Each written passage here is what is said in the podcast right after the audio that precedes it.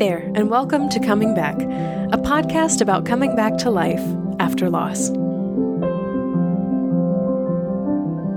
On today's show, we'll talk to clinical psychologist and author Dr. Gladys Ato about her new book, The Good Goodbye, and how reframing loss can help all of us have a good goodbye. Also on the show today, I am excitedly unveiling my next project, and I'll tell you how you can help.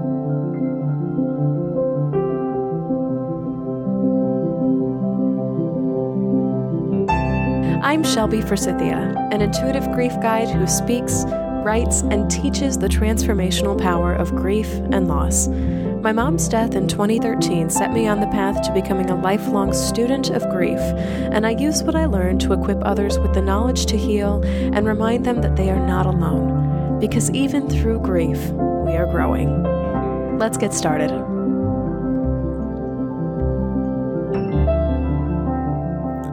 Hello, everyone, and welcome to another episode of Coming Back. Welcome back. Welcome to 2018. All that jazz. I am so excited to be with you on a regular basis again. In case you missed it, Coming Back will now be released in seasons. So this episode is the first of 12 weekly episodes. After 12 episodes, I'll be taking another break, just like I did this holiday season, and returning to you with fresh material in May. For more information on this change, uh, please check out episode 28 of Coming Back called What's Next? Plus a gift, where you can hear more about Coming Back's new format and receive a link to my top five must read grief books for 2018. This is a really cool episode today because the author of one of the books that I recommended for this year, Dr. Gladys Ato, who wrote The Good Goodbye, will be joining us later for a deep conversation on her losses and what led her to reframe the idea of goodbye. But this is also a really cool episode because I'm announcing my next big project and all the different ways that you can support it. So, as many of you know, I've been podcasting since last May, since May of 2017. And this show is a literal piece of my heart. It's a way not just for me to tell my story, but to create a platform for others to tell their stories. Coming Back acts as a resource bank for books and articles and speakers that resonate with anyone who has lost. But what's neat is that over time, it's also become a little gathering space, this little corner of the internet for all of you listeners who have just lost someone or are working on losses from years ago or are trying to help somebody you love navigate their own loss journey. It is so wild to me and so, so cool that this podcast has grown and taken on a life of its own. I've had some listeners contact me in the past few months, especially around the holiday season, asking, How can we give back to this? This show has given me vocabulary for talking about loss, or helped me be willing to grieve in front of my kids, or put me in touch with the book that really gave me some hope in this. How can I thank you? I don't live in Chicago where you offer your grief classes. How else can I stay in touch with you? And I thought about this during my time away and did some brainstorming because I was just overwhelmed with this idea and overwhelmed with gratitude for all of you out there who listen and are asking these questions. And after some research and some consulting with other podcasters, I decided that the best thing to do for the show was to create a way for all of you to say thank you, and then for me to turn around and say thank you right on back. So you're thanking me for thanking you, so I'm thanking you back. And it's kind of, uh, think of it as this reinforcing cycle of gratitude for the fact that this show exists in the world. And that decision that I came to was to create a Patreon page for coming back. Now, for those of you who have never heard of a Patreon, I'll let you know that it's a website for artists to create something to be supported by the people who love the work that they do. If you remember in the olden days, painters and inventors and boat captains would be supported by people called patrons, and they would buy their paints and build their machines and go on their world expeditions with the financial support and the good wishes of people who loved the work that they did. Fast forward to modern day, and now thanks to the internet, anyone anywhere can support work that they love from podcasters like me to musicians to painters to comedians, month by month with the click of a button. So, logistically, it looks like this. If you love my show, if you love coming back and the work that I do, and you want to give a little something back, head on over to patreon.com slash Shelby Forsythia and sign up to become a patron of my work, somebody who supports the work that I do. Then you can choose how much you'd like to support, starting as low as $1 a month. And once a month, on the first of the month, that beautiful bit of support from you will be sent to me. This is a way to say thank you for the work that I do. It's a way to pay me for my time uh, producing and editing and broadcasting this show. So many of you know I do this all by myself. And it's a way for me to stay in even deeper touch with you by offering really cool uh, behind the scenes stuff and even gifts to the folks who chip in to support the show every month. And yes, I said gifts. I'm so excited about these. This is my favorite part of being on Patreon. Uh, just like the podcast, I cannot leave you without giving you something. And I don't want you to walk away empty handed because I am just so, so grateful for your ongoing support of the show. So, for anyone who pledges $3 per month, you'll get this really beautiful set of digital wallpapers that I made all with the podcast tagline, Even Through Grief, We Are Growing. And these are good for your laptops, your iPads, your phones, your Androids. I'm a person that changes out my phone wallpaper all the time to reflect my mood or what I support or what I'm going through, or even with like cool quotes that inspire me.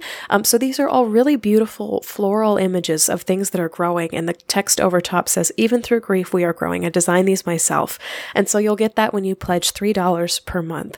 I will also say your first name during the credits of the first podcast that airs after you pledge. Uh, you'll get an invite to my private Facebook group, The Grief Growers Garden, if you're not there already. And you will get instant and continuing access to posts that I am only putting on Patreon. Literally nowhere else on the internet will these posts be found.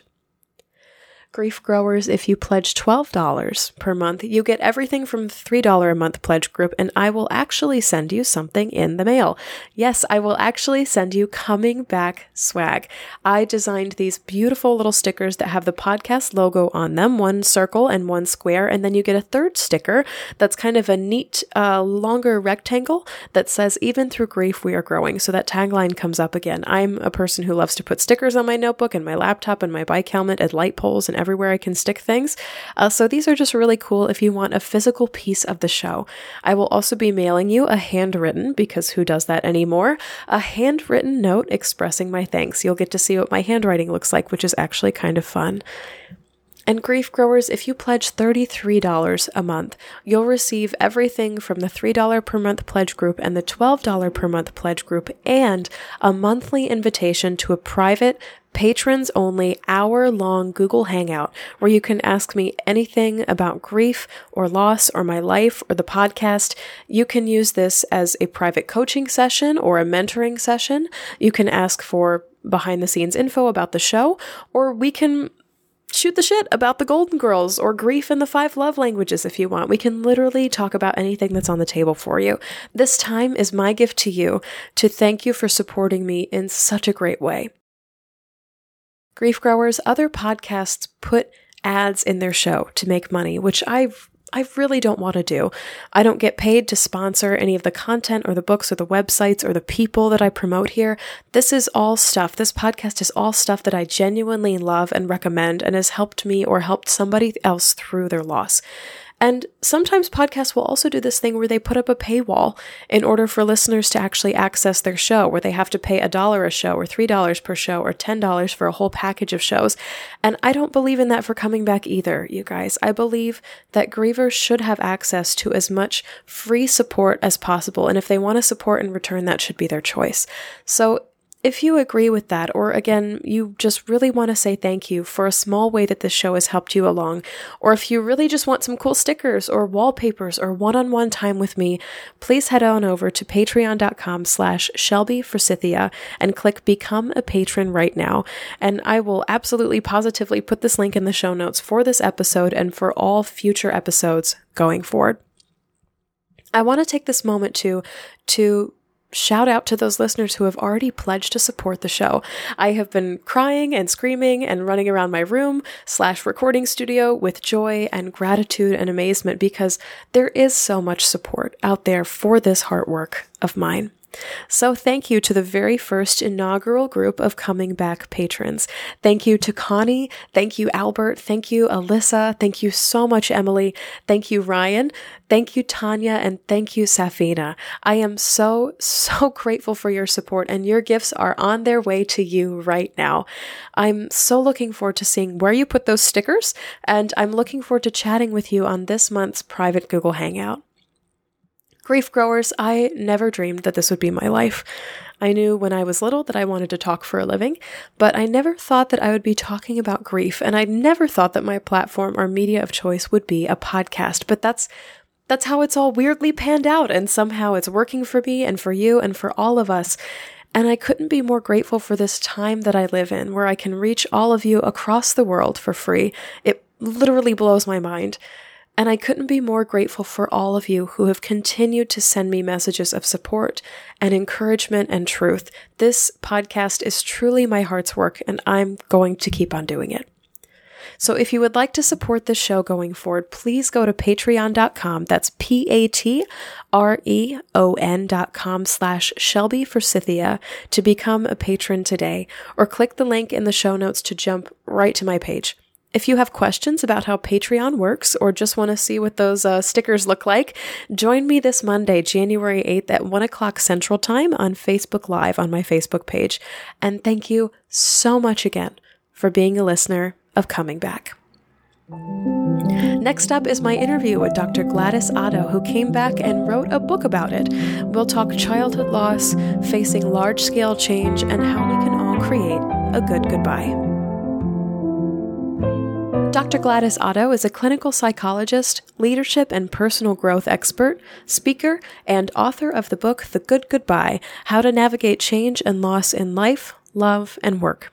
She champions individuals and organizations to thrive through change and reach their full potential. Her website, Bridging Consciousness, was founded in 2016 and in less than a year was named one of the top 50 consciousness websites in the world. Dr. Ato was recognized as a Latina leader by Hispanic Executive Magazine, a Women Worth Watching winner by Profiles in Diversity Journal, and has been featured on NPR, The Unmistakable Creative Podcast, NBC News, Thrive Global, Thought Catalog, Elephant Journal, and other publications. Today, she works with clients through private mentoring, online courses, and speaking engagements. You can find her strolling through the streets of San Francisco with her pup Love Bug, hunting for estate sale treasures, nourishing her passion for style, and satisfying her foodie palate. Welcome to Coming Back. I'm so excited to have you here today to talk about not just your new book, but your grief journey as it has transformed your life so far and all the things that you've said goodbye to and how that has transformed your life. So, Gladys, if you could, can you start us off with your loss story or your experience with loss in your lifetime? Sure. You know, it's it's interesting because as I look back at my life, I feel like loss is something that has been weaved in all throughout my entire life, starting with the first time that my um, I went through a personal loss with my godmother dying when I was a little girl, and the most transformative loss that I went through being the death of my mother uh, when I was 28 years old in 2003.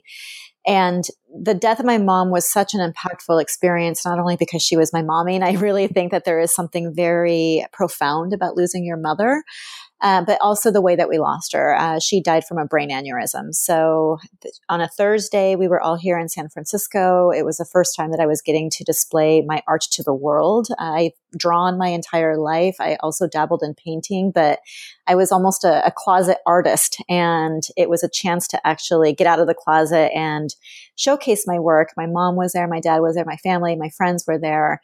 And my mom had been planning a trip to Mexico around Christmas. And we said, You can't be gone for Christmas, mommy. We have to spend the holidays together. And she said, Well, now you'll know what it's like to not have me around anymore.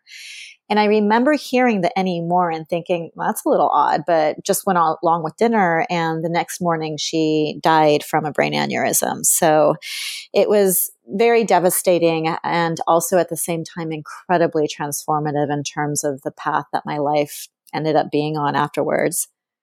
Oh my gosh, I just got chills as you were telling that story because it seems like the first thing that came to my mind was did she have some kind of inner knowing that this was happening or conscious mm. knowing or was this mm. all subconscious and I don't I don't know how better to phrase that, but did she know this was coming? You know, it, it, I've wondered I, when we, you know, when I get together with my family and we talk about my mom, little stories start to come out. My aunts sharing how earlier that same year, my mom had gone to my grandmother and asked her for forgiveness, where uh, there was an annual mass that my family held where a priest from Mexico that was part of the family, my mom was from Mexico, they, he would come to California and all my family members would convene together. And I have 50 first cousins. So my, my Mexican side of wow. my family is humongous.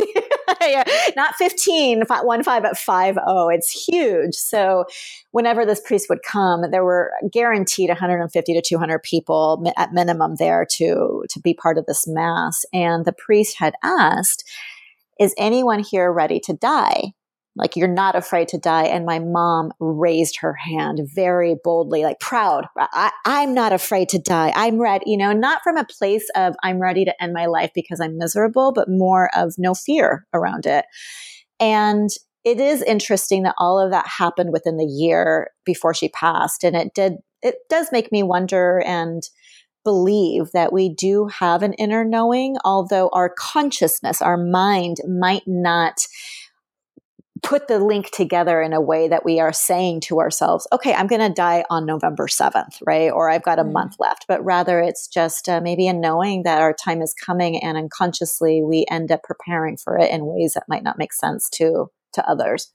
I'm interested because you've mentioned a mass, a priest, and the question, Are you ready to die? So I'm kind of curious what your upbringing was like in terms of talking about death and loss and and preparing to die and whether or not it was an open place for conversation in your household or whether it was all kind of religious leaning and you had to do x y and z before you died or mm. or how did you grow up thinking about death grief loss getting to say goodbye kind of that whole entire conversation well, my father was very matter of fact about death. So it was actually a conversation that he would bring up very factually, almost like he was talking, okay, these are bananas, these are apples, these are oranges, you die, right? And his, his experience was really one that shaped by his own life. So he had worked, he's from Peru, so I'm Peruvian Mexican, and he had worked in a hospital where he was dealing with cadavers on a regular basis. And so he saw death in a very concrete way. Mm. And he brought that understanding to our upbringing. And so my sister and I grew up with the messages of understanding that we're all going to die, that death is not something that we should be afraid of, that it's just a body.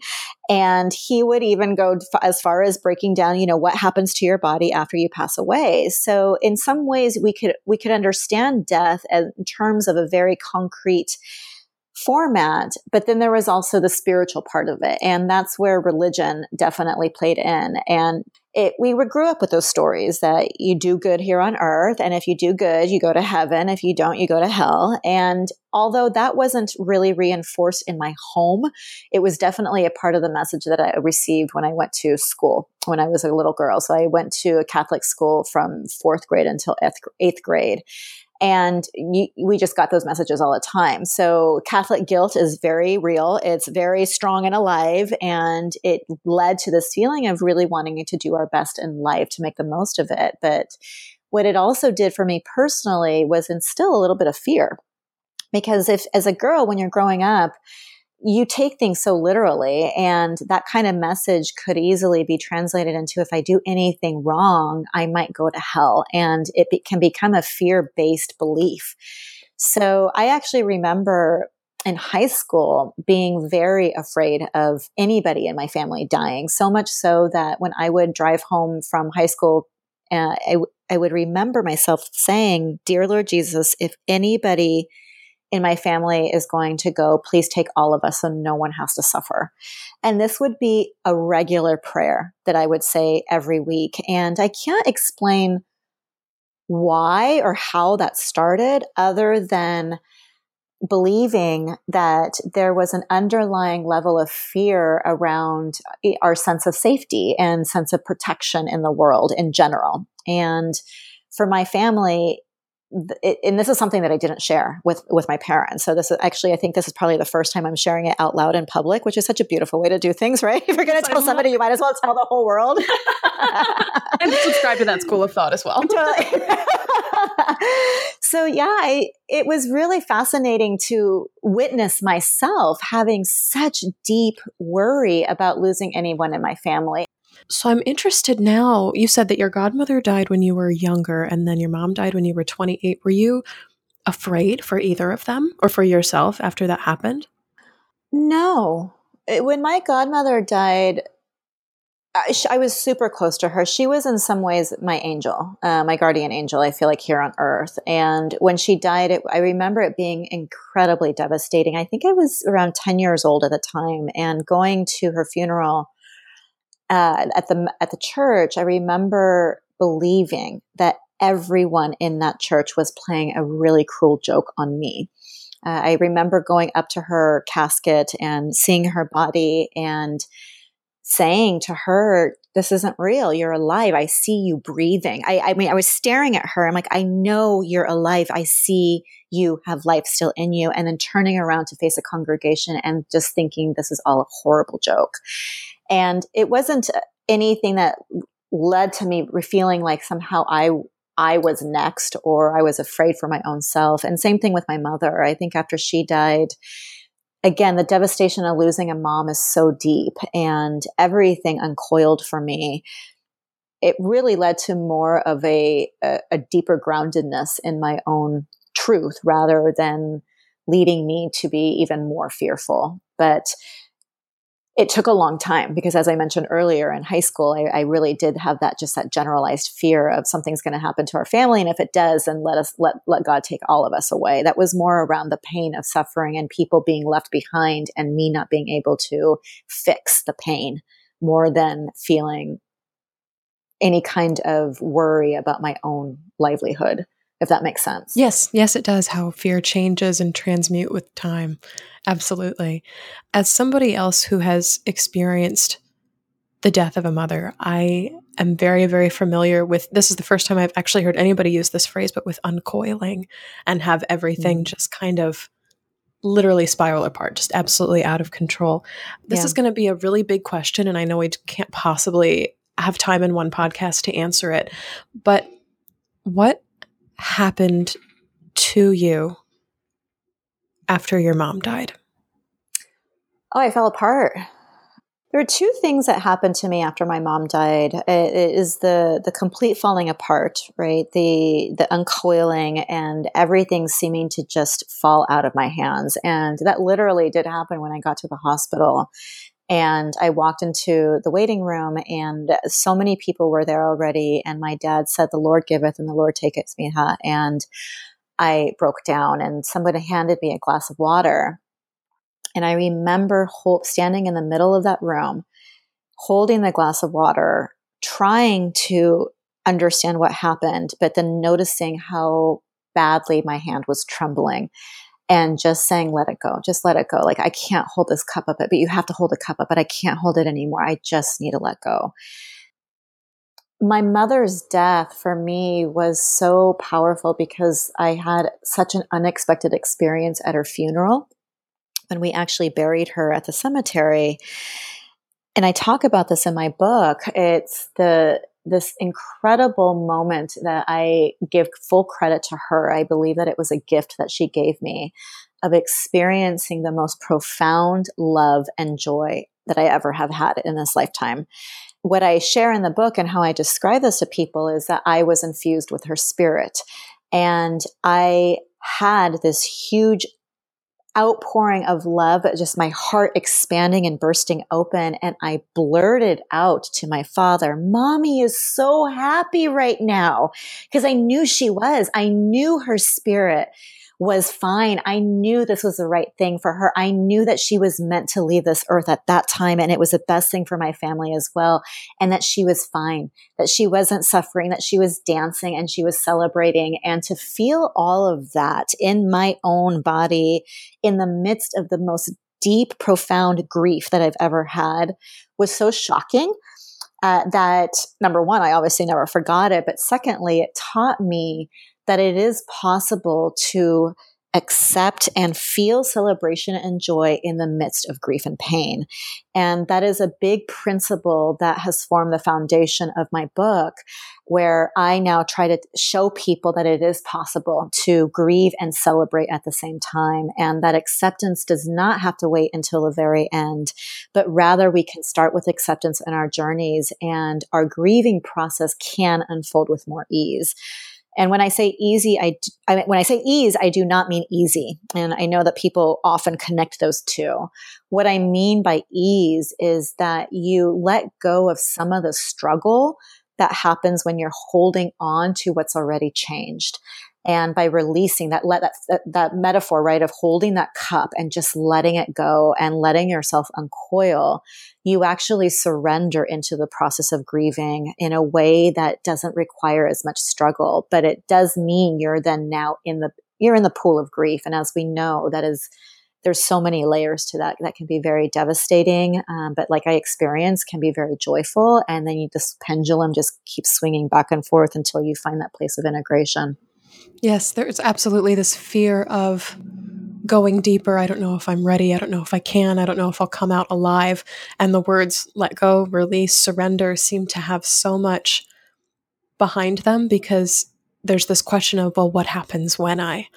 What happens when I yeah. let go? What happens when I release? What happens when I surrender? And there's absolutely no surety in any of that and it's absolutely mind-blowing because the only answer that I've ever been able to come with with, with surrender is you will go deeper, whether it's deeper pain, whether it's deeper joy, something deeper is going to happen. You quit living this surface yeah. level of resistance and you start getting into like the grit of your emotions and that pool of grief and the space of darkness. But at the same time, there's this, I, I like to call it the divine dichotomy of this infinite joy and uh, like visitation of this presence that that you felt at the funeral. Heck, how can I be in the darkest place and be on the tallest mountain at the same time?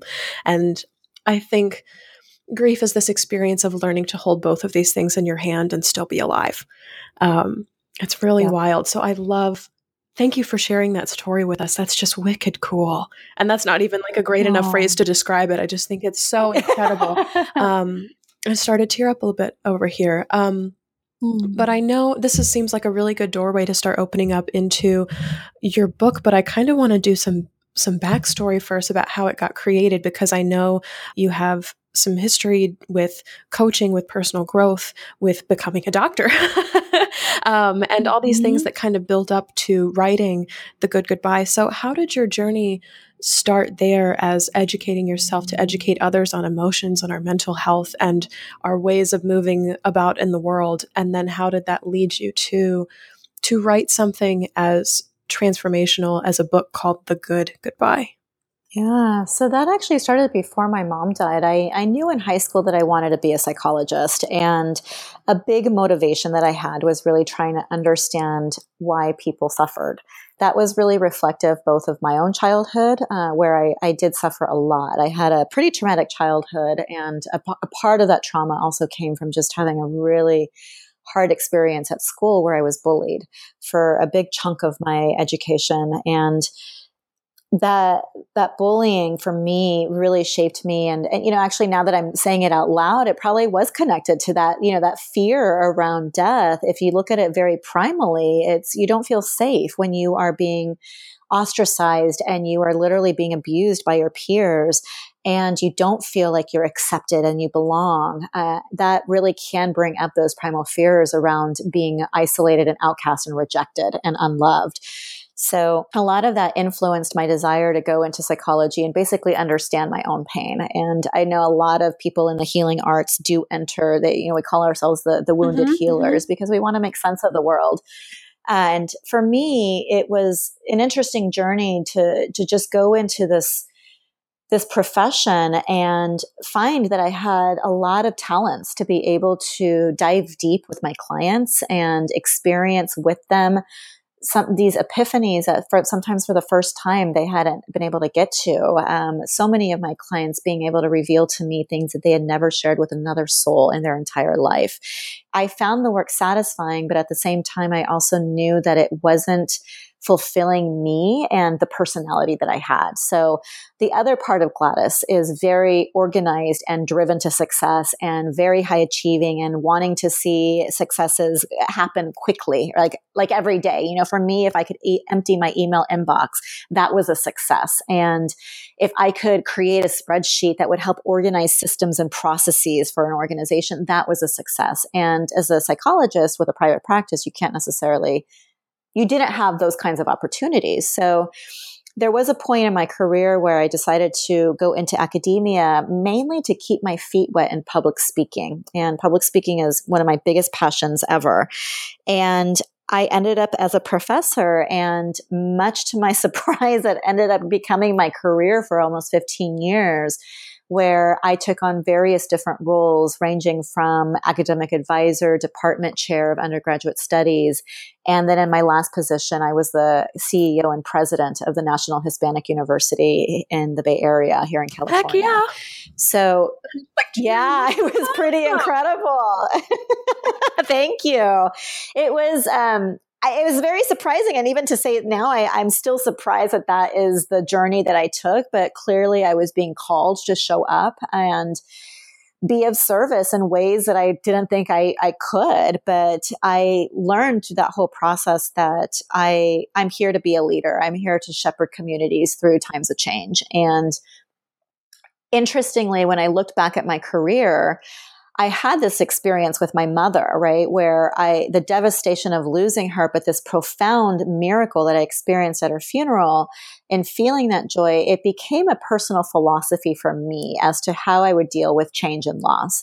So anytime there were relationship breakups or even like a job layoff or losing friends, I would just remember that the, I had the choice to make that experience what I just referred to as a good goodbye. And we, I think we've all heard the term. You know, I'm not somebody that coined the term, but it stuck with me. And I thought, okay, I can make this a good experience. And then professionally, I ended up in so many situations where I had to manage large scale crises and move communities through these different changes that would involve loss. And so, uh, one good example was this last position at the National Hispanic University they had been open for 34 years and they were a tiny little university. The founder, uh, Dr. Roberto Cruz, founded the university with a mission to make it the university that uh, Latinos can go to to get a great education. So they were the first four year accredited university in the United States dedicated to Latinos.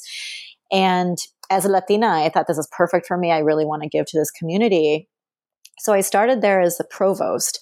And five months later, I was promoted to president. And then a month after that, uh, my first board meeting is when we learned that there was serious consideration being given to the vitality of the school. They had had a lot of financial difficulties over those 34 years, and they were having to take another really real hard look at the future of this university.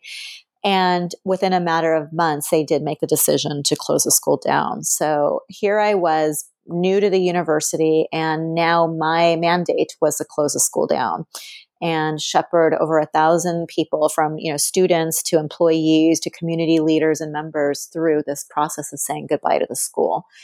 And i remember at a meeting with the community i said i don't i don't know how to do this. I don't have a manual for how, for how to navigate this situation in my desk. But what i do know is how to have a good goodbye. And that became me bringing in a personal philosophy because it was truly the only thing I knew how to do and bring it in to become a strategic initiative for how we close the school down. So at that point, um, in 2015 is when we closed the school down. And throughout that, it was about almost like a two year journey of closing the school's doors. I was able to witness the community responding positively to this notion of a good goodbye and my leadership team and I creating strategies and initiatives to be able to give everyone a good goodbye experience. And the term caught on. So I was able to use my experiences professionally and combine it with the research that's out there on transitions and change and loss and even change leadership and change management and be able to interview folks, survey people and use all of that to create an approach, a five pillar approach that gives people tools for dealing with change and loss differently. That was a beautiful synopsis and such a cool picture of how this came to be.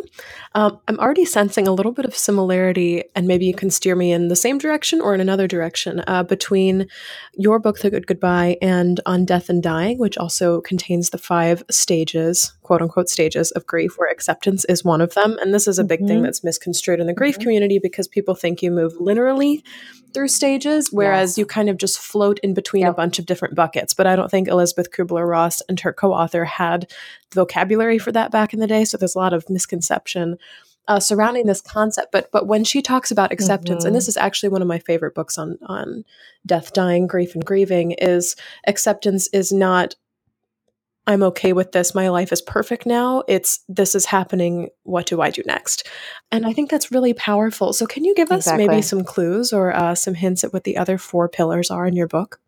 Sure. Well, and I'm I'm so glad you brought that up because I do speak about it in my book as well. Is that the the way that we took the Elizabeth Kubler Ross's model really spoke to the fact that we were needing something to make sense of how we grieve. Mm-hmm. So I, I, do think that there's something powerful in that. But as you mentioned, we think that acceptance means it's all complete. We understand it, it's integrated, we accept it, we we almost condone it. And it's so opposite from what it is. So I share in my book that acceptance simply means recognizing what's in front of you without trying to change it. That's it. What a beautiful definition. I love it. Yeah, thank you. It's not it's not the whole package. It's not the whole enchilada. It really is, this is what's happening in front of me, period. And when you can sit in that space long enough and not flood it with your judgments about it, your opinions, your shoulds or should nots, or the what ifs, you start to experience something very profound, which is the ability to then understand what's happening for you. And understanding is the second pillar. So with understanding, it's really the, the reflective process of, okay, how am I feeling about this? Which does require self-awareness. And so that's a whole other process that people need to get to in terms of development. But it, it gives you a chance to just say, okay, how do I want to get through this? And understanding becomes this bridge that you start building from where you are to where you want to be. And in that process of building the bridge and then walking through it is where you can start to experience things that will help you heal, like gratitude. And with gratitude, it's where you start to see that what's happening for you might actually be full of blessings, that you can have appreciation for your experience. That's a form of gratitude, right? To be able to say, I'm feeling angry as hell, but I'm so glad that I can acknowledge my anger and make room for it that's that's a form of gratitude that you're expressing towards your own self. When you can get to more gratitude towards yourself it naturally leads you to have more gratitude towards others in the situation that you're going through. And that can help you lead into uh, the next pillar which is forgiveness. Um, but one thing i do explain in the book is that the reason i didn't call these steps is because I wanted to get away from people thinking that it was linear. Um, and I call them pillars because you truly can start anywhere. But if people want to think linearly, it's just please try to start with acceptance, right? And then find your own path through these different pillars from understanding gratitude, forgiveness. And ultimately, you will get to a place where then you can say goodbye. So the last pillar is saying goodbye. And that is really recognizing that even though you might have already lost someone or something, you get to choose. You get to stand in your full power and uh, turn back to it and release it through your own goodbye. And that can be a ritual as simple as lighting a candle, writing a letter and burning it, or something more elaborate um, to really honor that it's a rite of passage. And that's something that I want people to really walk away with is that anytime we go through a change or a transition, we are going through a loss so that you can move through this very intentionally in the way that you desire and really come out on the end being able to close that chapter in a way that feels right for you, but most importantly, integrate the experience into where you're heading as the next chapter unfolds. I like that a lot because I feel like grief is day by day, minute by minute, hour by hour, and everybody does cope yeah. differently with what comes up. Some people are are anger based, some people are sadness or depression based, some people do what the grief recovery method calls short term energy relieving behaviors, where they go shopping or zone out with TV or do food or booze or sex or whatever. Um, mm-hmm. And kind of just navigating your own way through, but making sure you start with this is what's happening and end with goodbye. I'm wondering what are some tools or maybe some perspectives that you have that make this goodbye, which is sometimes forced on us, especially with death of loved ones or with divorce or with diagnosis. How do we make goodbye either less unpleasant or more pleasant? I don't know that it can be less unpleasant, but I love the more adding adding the pleasantry within it, right? Because we we do get focused so overly focused on goodbyes being negative, and this is something that I break down in my book is that the collective stories that we have around goodbyes in humanity are not serving us well. So if you if you think about some of the common phrases that people say around goodbyes, like what what you know what comes up when you think of goodbyes? Oh, I hate goodbyes. I don't do goodbyes. Goodbyes make me sad. I don't say goodbye because I don't believe in it. I prefer to say parting is such sweet sorrow. Parting is such yeah. there for a moment. Totally. You know, but maybe I mean I actually like that one because if you look at sweet and sorrow, they seem contradictory, but that actually is such a poetic way to describe what goodbyes can be. Mm. Right. So, mm-hmm. but it sounds very cliche, right? We're, we're over yes. it. Like we, we knew, we need new, uh, what are those called? Colloquialisms or yes. metaphors? To, yes. To just talk about goodbyes and this is where you know the good goodbye for me really it, it's stuck and it's it's sticking with people is that there is goodness in it and i think some tools to help people understand that for me really relate back to my belief that everything that happens in our life is all meant for our highest good everything every single thing even the worst experiences that we can fathom they're all happening to help us evolve and help us grow into our highest form of self expression. And we get to choose what we do with those moments. And it, it's hard for us when we're in the midst of deep pain and grief. For example, you know, my mom dying from a brain aneurysm, I didn't choose that. I would never choose that in my entire life, right? I, and having her ripped away from me so suddenly, where, you know, Thursday I see her and less than 24 hours she's dead that kind of experience in the moment there is no way you could have convinced me that that was for my highest good. I would have said, "Screw you." You know, I I, I don't believe in that. Whoever thinks that's for my highest good, like they're they, they're not a part of my life.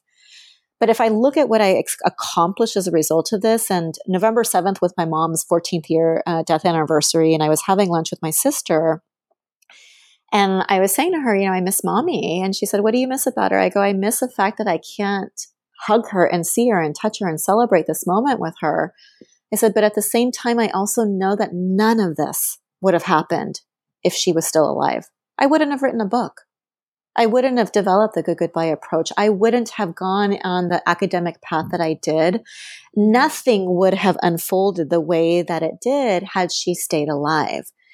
And when you recognize that the universe, God, spirit, Buddha, whatever you believe in is actually on your side and sometimes intervenes with these big losses to take you into a different direction because maybe that's the only way that you would have moved or budged from where you thought you wanted to go. You can start to appreciate that okay there there actually is something good for me here and how do i soften into the goodness so that i can use that to help me as i continue to grieve what I, what i've lost and no longer have? Wow. What a gift. Yeah I love it. I've got one last question for you today, and then we'll wrap up and tell everybody where they can find you. But I would like to know what you are currently saying goodbye to. Uh, I'm like, ooh, that's great. And I, and I look around in my living room. I am saying goodbye to so much of my furniture. And I don't want to make light of it. I'm actually going to explain it because I, I've been paying close attention. This past year, I have cleaned out my closet close to 10 times. And I'm not a pack rat. I'm hyper organized.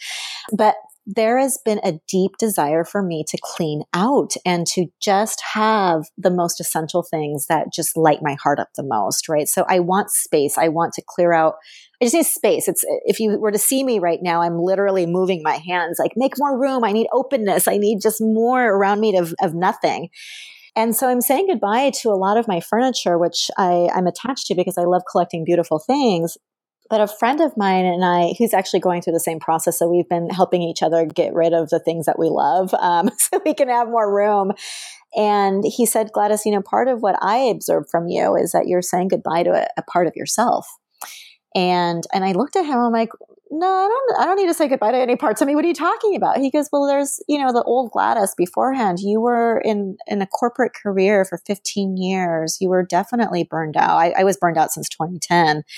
I was dealing with these large scale crises that definitely, when you're dealing with crises in and out every single day in high pressure position, burnout is not just a guarantee, but your whole nervous system is just shot, right? And since 2010 dealing with that and then 2015 having to close down the university you know obviously my career did not get easier but recovering from all of that meant that i had to look at how how gladys had evolved and gladys was a stress case Gladys was very tense and walking around the world, very much just, what's a problem? Let's fix it. Let's move on to the next thing.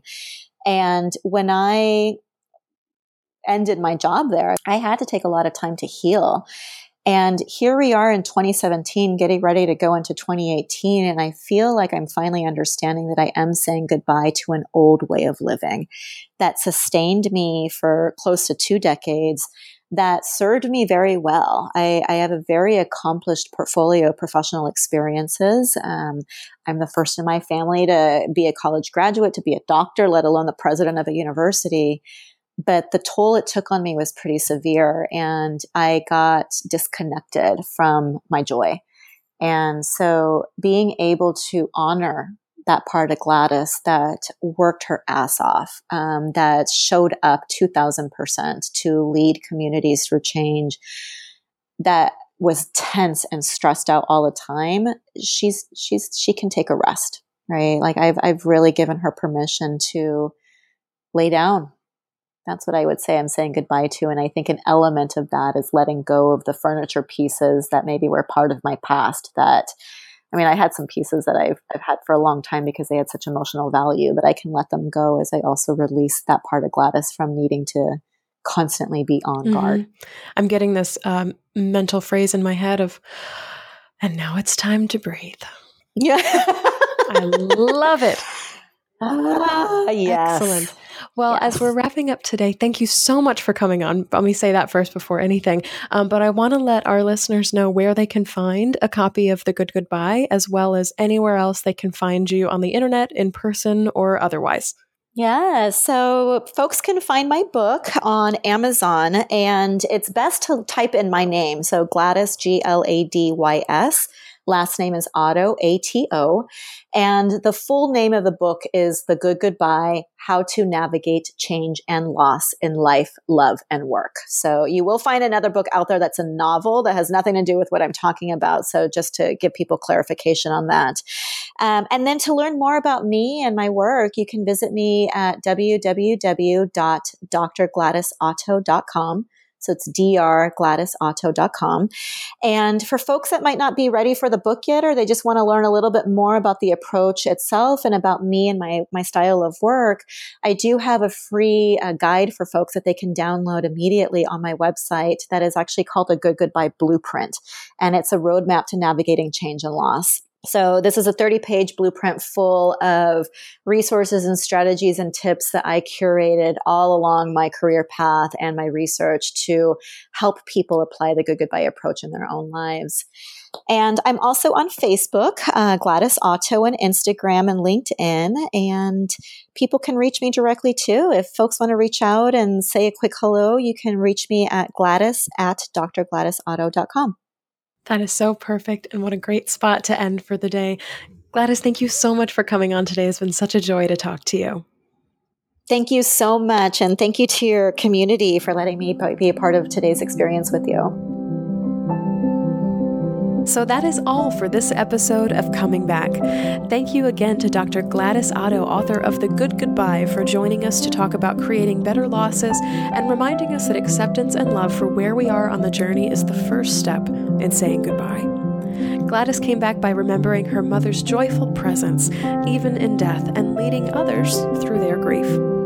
You can find a link to Dr. Gladys Ato's work in the show notes where you can find all of her social media profiles as well as sign up to receive a copy of the Good Goodbye Blueprint, which is a free bonus add on to her book. Join me for Facebook Live this coming Monday, January 8th at 1 o'clock Central Time.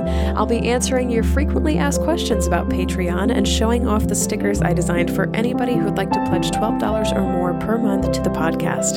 Thank you so much again to Connie, to Albert, Alyssa, Emily, Ryan, Tanya, and Safina for becoming the first round of coming back patrons on Patreon. You can find a link to my Patreon in the show notes or at patreon.com slash Shelby Please subscribe and tell a friend about coming back because you never know what someone you love is going through.